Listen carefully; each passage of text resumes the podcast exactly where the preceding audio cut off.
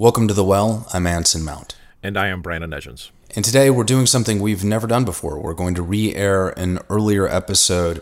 This one I recorded back in 2020 and published just last year.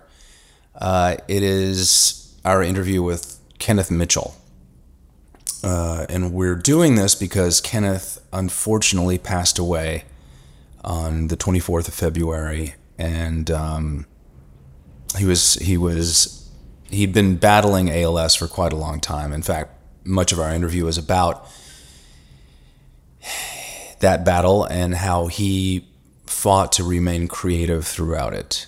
Um, it's it's a episode that's very close to my heart. Um, it's um, I think it, Kenneth has a lot to say that many of our other guests have not been able to say because he's had insight. He's seen um, he's seen that light at the end of the tunnel, and um, now that that journey is complete, um, I'd I'd just like to say that Kenneth was a, friend, good friend. He was um, um, top professional and um, a loving father, and we're going to miss him greatly. So, without further ado, we'll get into the episode. Thanks for listening.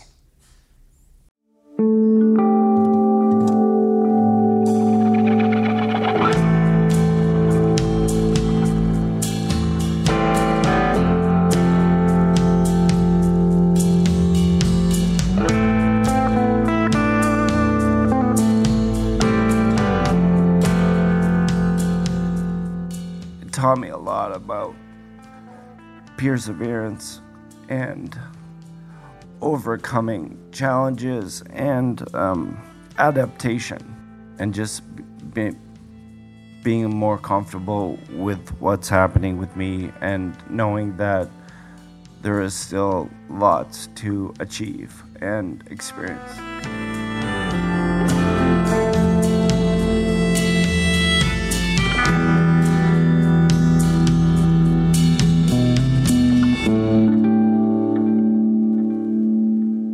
Welcome to the Well. I'm Anson Mount. And I am Brandon Edgens.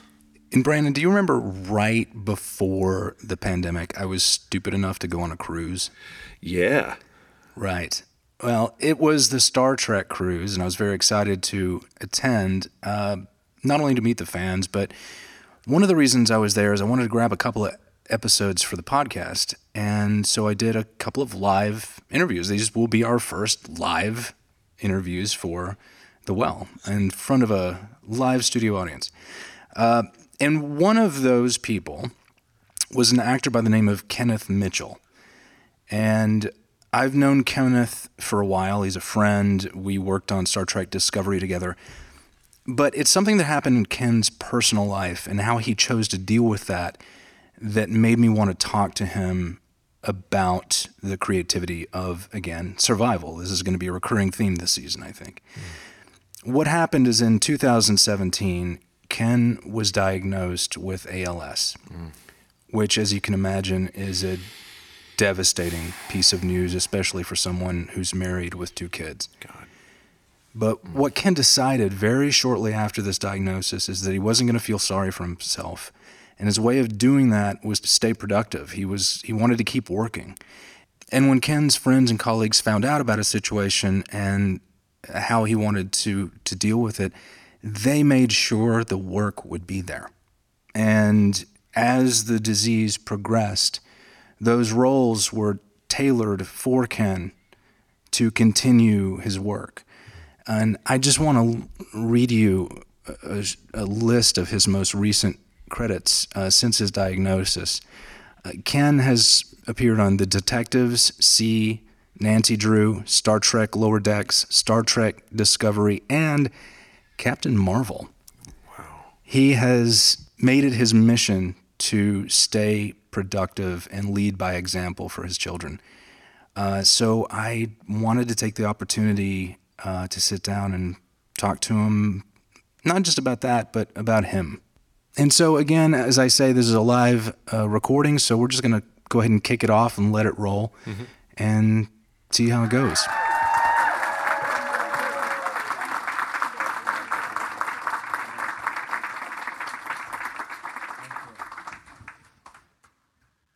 I've become quite a quite a driver in this thing. How many different functions does this thing have? Massage, shower, refrigerator. Wow. Well, thanks for joining us, man. You know, I, I, it occurred to me this morning when I was thinking about doing this interview, the first time, I, well, working together, like I was extremely impressed with your ability to inhabit a Klingon, which is a, it's a, it's a singular kind of talent. There's a, there's a feel to it that, you know, you have to be extremely threatening and extremely condescending. And you did that so well with me. Uh, but, but then, you know, uh, when we were talking uh, during, towards the end of, of that episode shoot, um, I always like to find out how people got into acting. Kenneth told me, Well, I'm actually a landscape architect. I was like, What? And that, because that's also that's a field that has always fascinated me because I think it's a real art form. And I guess I, I just wondered uh, why landscape architecture? How'd you find your way into that? Well, I, I went to a school for the arts and I was always into visual arts. And when you're trying to decide what to apply for in university, I think my parents were trying to guide me towards something with a career rather than something that was a little bit more risque and just becoming an artist. So I started browsing the uh, catalogs on different careers, and I, was, uh, I, I stumbled upon landscape architecture, and I thought, oh, this looks like something that would marry my passions of biology and art. I thought, and this is also a legitimate career. So um, I applied. It was it was a, a pretty rigorous application portfolio, and uh, at the University of Guelph, Ontario, Canada, only 26 people get accepted every year, and 13 of them are mature students, people that already had degrees, and 13 people straight out of high high school, which would have been me. Um, and so when I got accepted, it was quite an honor, and um, I decided that's where I wanted to go. And it was a five year program at the time.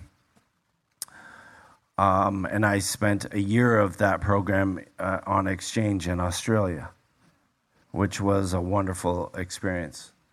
And then straight out of university, I was hired by one of my professors. I won the silver medal uh, ASLA award um, during my graduation, which was an incredible honor. Uh, yeah, and upon, upon graduation, um, I worked in this wonderful ecological uh, design company that had tons of different disciplines. Um, and then it got to a point where I, I met a girl. She was an actress uh, at my summer camp. She was the ceramics instructor, and we fell in love. Um, and through that, I met her agent at a, an awards banquet. I sat down at a table with him and chatted with him. And I remember expressing to him that I always wanted to be an actor. And he said, Well, if there's something you want to do, it's never too late. And I, I thought it was. I, I, was 25 at the time and thought it was something that I, I, I, had already passed me, something you had to do when you're a kid.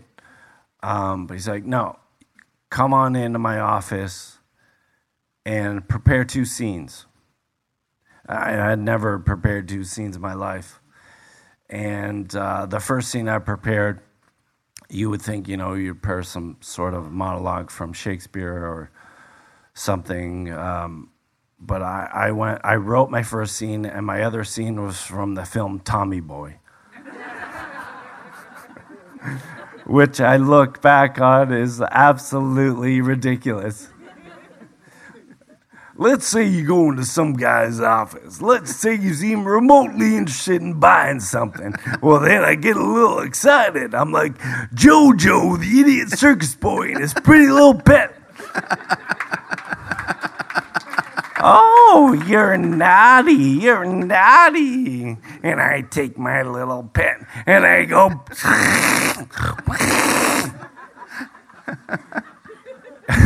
I can't believe you still remember that. this. oh, it's a great movie. and then uh, Nor- Norbert Abrams, God bless him, he looks at me, he goes, "What the fuck was that?" I was like, "I don't know."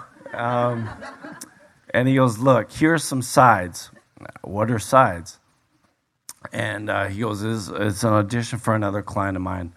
And he hands them to me um, go go outside for ten minutes, prepare these, come back in. It was two pages. I never seen a script before, but I read it um, as quickly as I could. I tried to memorize as much as I could and understand the scene. I came back in and cold read it with him, and he said, "You got something." He said there were a few transitions in the scene that were difficult and you had instincts to to nail them and he I don't know he saw something in me and decided to take me on as a client and threw me in the deep end and I uh, I've been doing it ever since and I haven't had an, a, another job since. Wow. And so, what was what was the first job you landed, and how long did it take? It was my very first audition really for a national Adidas commercial, and I made a lot of money. were all of your uh, were all of your actor friends like motherfucker? I know, I know. Your first audition. My first audition, yeah. I was good friends with Scott Speedman at the time, and um, and another friend of mine, Matthew Ferguson, who had done a, a bunch of stuff. And I, I remember that they were really supportive of me, and um, they were a little bit ahead of me as far as what they'd achieved. But so it, it was important for me to have friends that that were that had already been in stuff, and I- and um, I could say to myself, you know what, th- if they can do it, I, I can do it too. Yeah. And uh, they they continue to be uh, some of my- best friends and, and supportive of, of me through everything. Yeah. That's great. What's the what was the highlight so far? Uh, of my career, Yeah. I, I have to be honest with you, um, Star Trek. Yeah. Yeah. for for many reasons and i if i start crying it's um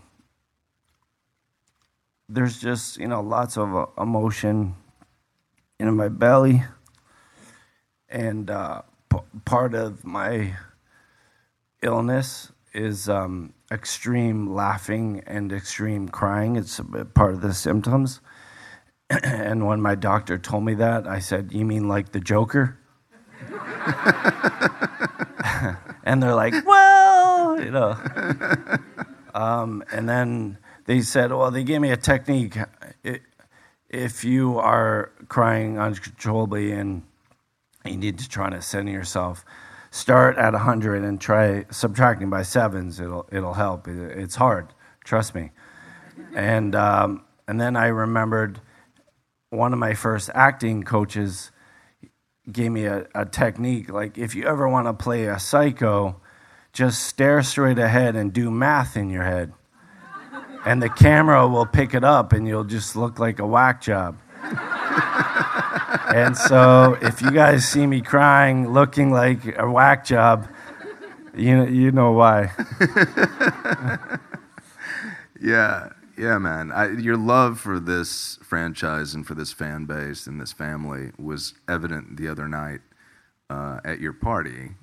Uh, if you weren't there, Kenneth, Kenneth threw the best Star Trek party. It was a rave, and uh, we all had the the neon red House of Kor markings on our faces. and uh, uh, at one point we figured out how to get Kenneth crowd surfing, and, which is probably looking back on it not the best idea. Well, I, But- I had this vision. I don't know why I had this vision, but I had this yeah vision of of um, of crowd surfing in a sea of time crystals. So, um, my friends bought 400 glow stick time crystals. They uh, brought them with them in a, in a duffel bag, and we handed them out. Um, yeah, I explained to the crowd my dream and they er, they executed it with with passion. And the funny thing about it is we had the vision of doing it, but we forgot about how we were going to exit. yeah.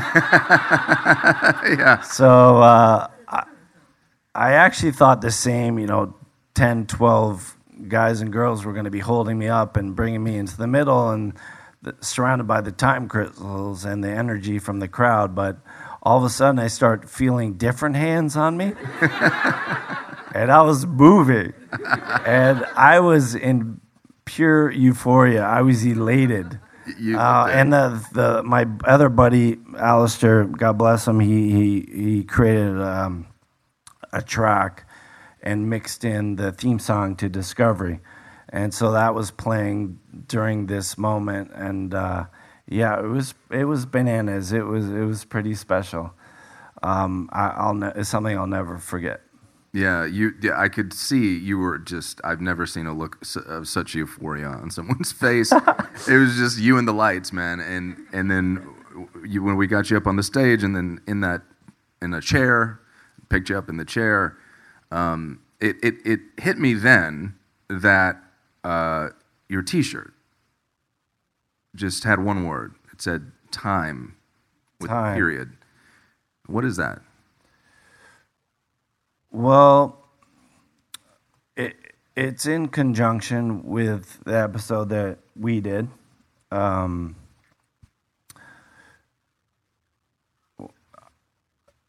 you, chose your time crystal, you saw your future. It wasn't a great future. Um, I suppose I've seen a potential future, but Captain Pike, he chose service. He chose community. He chose the Federation. He chose something beyond himself. And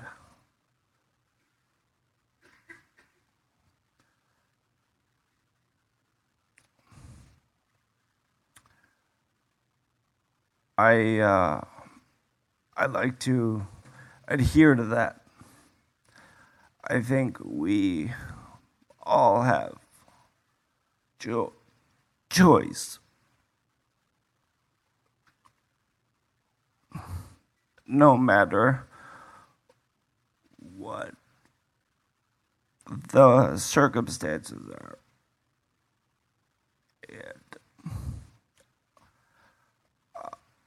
I choose.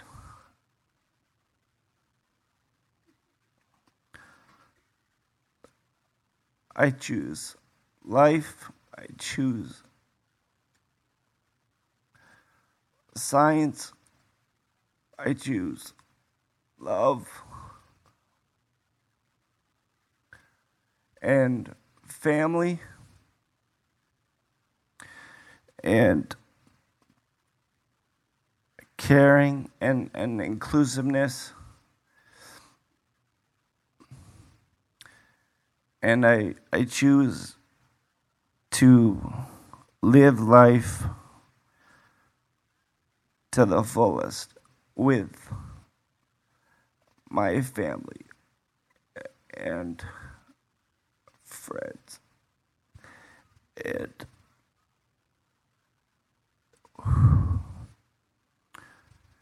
do I look psychotic right now?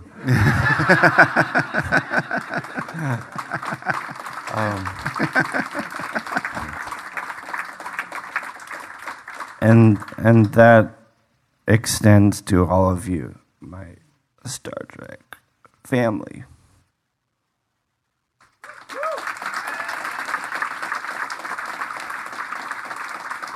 And uh, my brother here, who's not my brother, just 93, yeah. um, that's one of my best best friends, Parky, who just came up here and gave me a sip of water and, and wiped my eyes and I love him.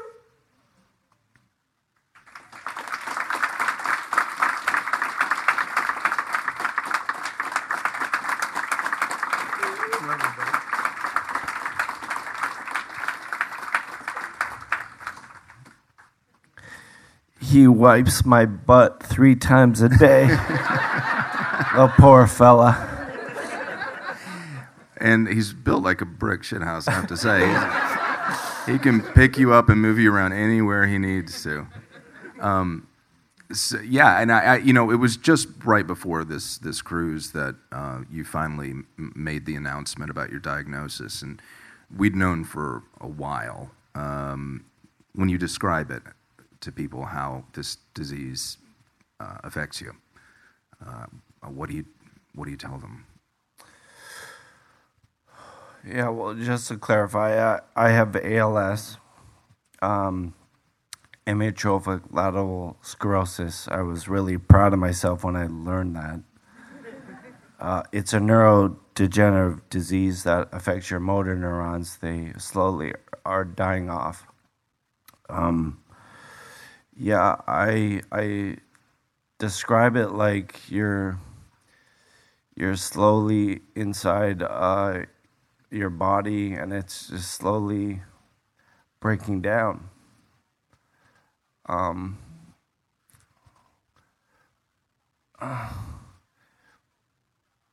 which, you know, being a very physical person pre, before that um, was, was is incredibly difficult.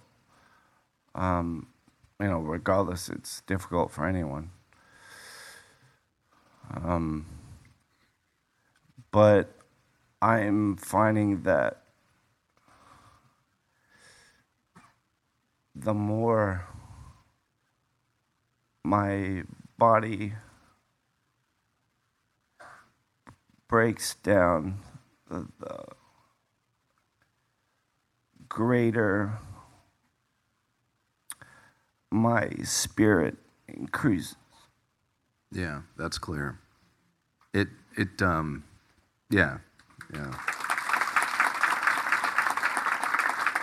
It's it, and it seemed you know it seemed obviously it's particularly insidious for performing artists like us who our body is our instrument. So my my big question I've been wanting to ask you and I haven't gotten around to this this whole cruise is have you managed to remain creative and if so how are you doing that?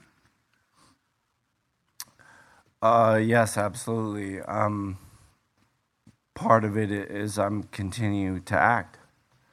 Um, you know, uh, Alex Kurtzman and his team have been incredibly supportive, and they're keeping me going. Wow. Um, you know, a direct result of that was Tenavik.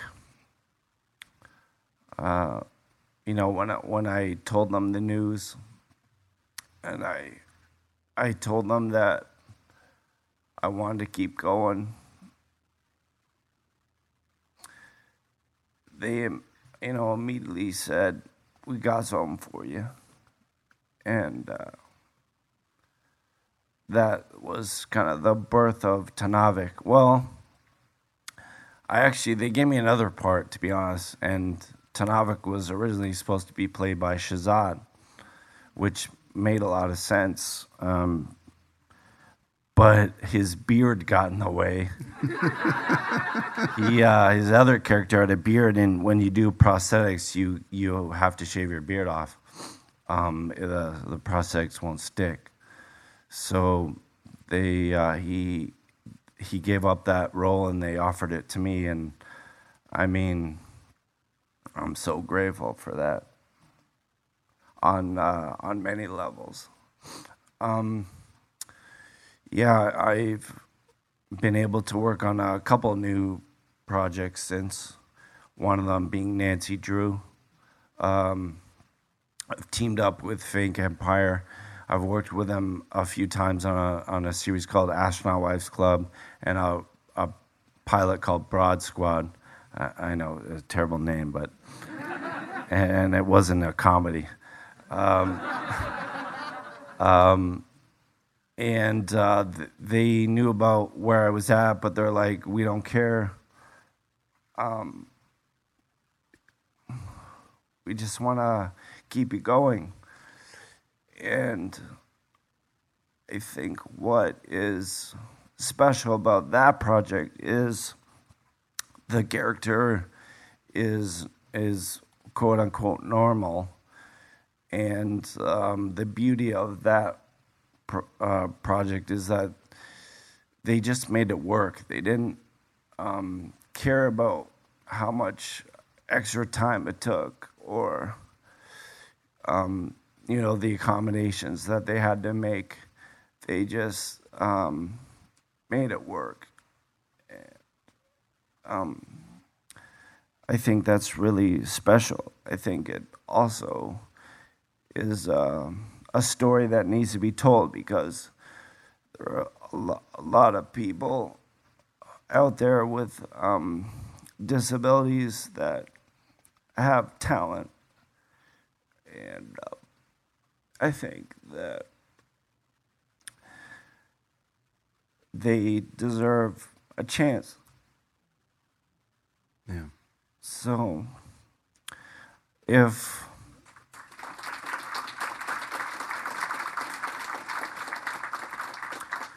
you know, if I can be an example of how it can work, then then great. I think that that was really special. Um, another project I did was for a show called See on Apple with Jason Momoa. My friends, uh, my Jericho producers, Dan Shotz and Jon Steinberg, were the showrunners. And uh, again, they just wanted to keep me going, keep me inspired, and keep me invigorated. And they wrote me a part at the end of the season. Uh, a bearded, horse riding, leather cloak with a machete on his back. I mean, it was, it was badass. Um, They clearly had faith in you. yeah. um, I, I did have a little bit more ability at the time, uh, safe enough to get up on the horse and, and hold on and, and whatnot. Uh, but it, it was also a really special project because the themes of the show. Um, you know, they they're I don't know if you're familiar with the show, but it's a dystopian future where everyone is born into blindness. Um, and uh, so there are a lot of blind people on the show, and one in particular, he's the consultant. His name is Joe, and uh, he w- was of sight until he was 17, and then um, by the age, slowly over time, by the age of 24, he was fully blind. And I think it was kind of serendipitous that we met each other because yeah, of uh, what I was going through, and um, it just uh, it taught me a lot about perseverance and overcoming challenges and um, adaptation, and um,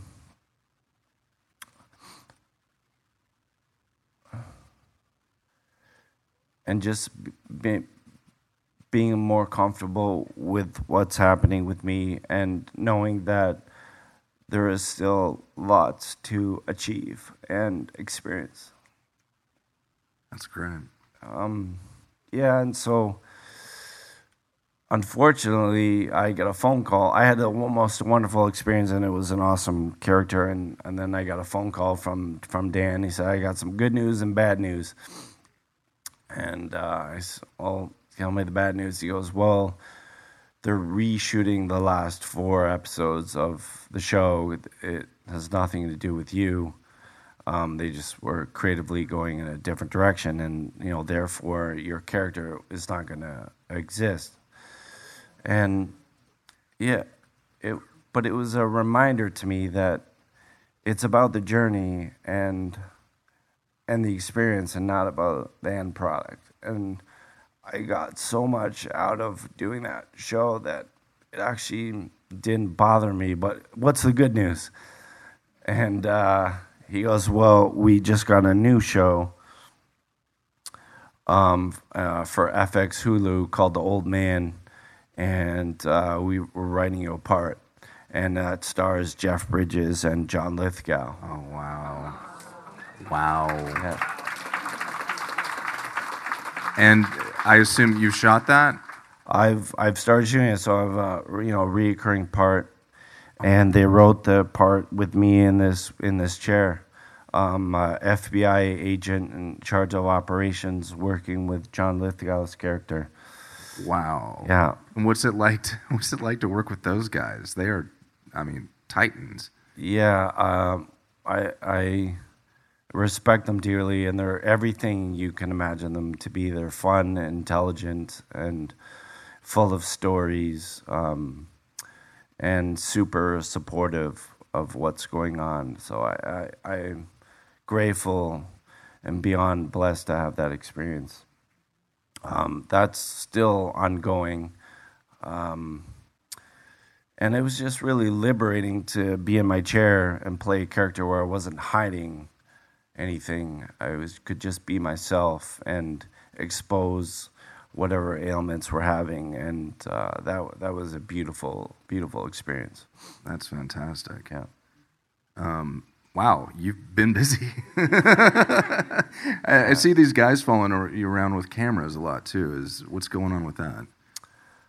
Well, um, I don't know. I, I,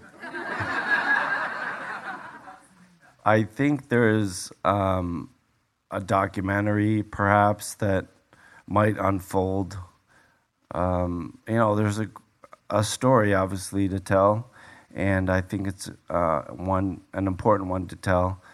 And um, you know, what better place to help tell that story than than amongst the Star Trek family? Yeah. And when did they start? Uh, when did they start shooting? They started shooting at the rave.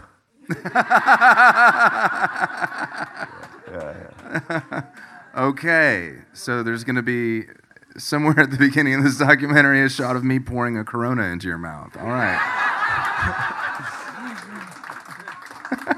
I was so parched. I I was just dying for some water or an ice cube.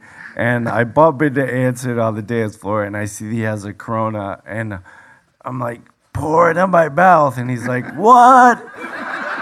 And then I get closer, pour it in my mouth. I was like, all right. You're going to get the whole thing. yeah. I have been waterboarded by Anson Mount with a Corona. Well, you, you'd, you'd mentioned that, uh, you know, Trek has been the highlight for a lot of reasons. And I'm wondering why. 10? Yeah, okay.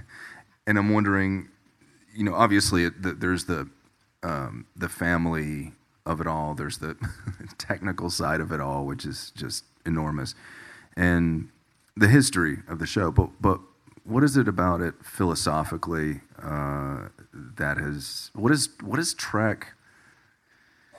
I don't I don't know what does it do on a to us for us as a as a species. Or I'm not asking this question right, but what what is it? What is it Well, for you? I, I it, it's an interesting thing that's happening with me right now, and I've mentioned these words before, but it's not lost on me that we have a show that revolves around these themes of, of science and discovery and hope and um, inclusiveness and and and here I am living that right now, um, and it, it just the connection is everything. Yeah. And, the, uh, and then uh, I think another special thing for me is sharing that with my family. Um, they had never seen an episode of Star Trek before I got cast. And now, you know, my son's at home wielding a bat'leth and you know my, my daughter takes pride in wearing her star trek dresses um, you know and my wife puts up with me um, no but she is she feels the love I, I i really wish she was here right now Yeah. Yeah, sometimes uh, working on Trek more than any other thing I've ever worked on, I sometimes I- I like to think of our episodes as different little love letters to humanity. You know. And it's it's a, it is a singular blessing to get to be a part of that. Oh, yeah 100% Yeah. All right, so what's next? for me Yeah. today Today or where are you going after you get off of this boat? i will um, i will go back home and uh, squeeze my family Awesome. yeah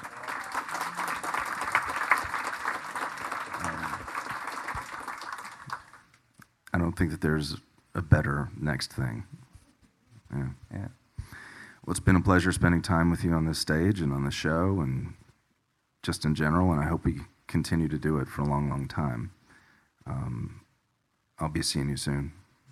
Thank you very much from the bottom of my heart. I appreciate it. Yeah, and thank you. And thank you, Thank you. to all of you.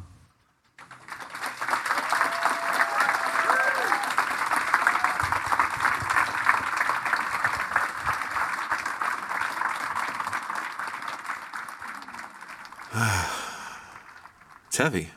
Yeah. What I, the journey I kind of went through listening to that whole thing for the first time was starting with fear. Um, and you can hear it. You can hear it in his voice. It's still there, but then what starts to emerge is the willpower, the decision to not let fear become a gravity that just takes you. But then on top of that, the support, the love, getting to do what he loves. My God, it's um, It's inspirational. yeah, it is. Well, well, well, no, you talked about it throughout. The power of story, and of course, you know, throughout that interview, there was a lot about the the the power of uh, you know Star Trek stories, and that's just that's just one of many infinite stories. But the most important story is his. So to sit down and tell his story like that, it does it does what stories are supposed to do. Sharing, you know, your experience like that does what it's what we hope that it does. It it reassures, and lets us all know that there are an infinite number of ways to go through life, of ways of dealing with tragedy, and to see the the the bravery and the way he has processes all of this stuff in an almost in this sort of real time way of not denying any of it and just living every of every feeling and every truth and every realization as it happens because there's you know what choice do you have and a lot of people try not to right um it's uh it's i would i would say it's inspirational. I would also say it's instructional. The creativity of survival I have learned through through Kenneth is not just about living through something because let's be clear this disease will take his life. Yeah. we know that. But how you survive mm-hmm. with what you have left how you choose to to keep going. There are other kinds of death. There is creative death. Mm-hmm. There is spiritual death. And Kenneth has conquered. Mm-hmm. I'll never forget to the day I die walking into that rave and realizing, oh, this isn't just Ken's rave. This is Ken's rave. and then when we got him up on top of our hands to crowd surf, and I've never seen anyone in such such ecstasy. Just him staring into those lights, that that disco light array, and being lofted overhead. And then he just he floated. The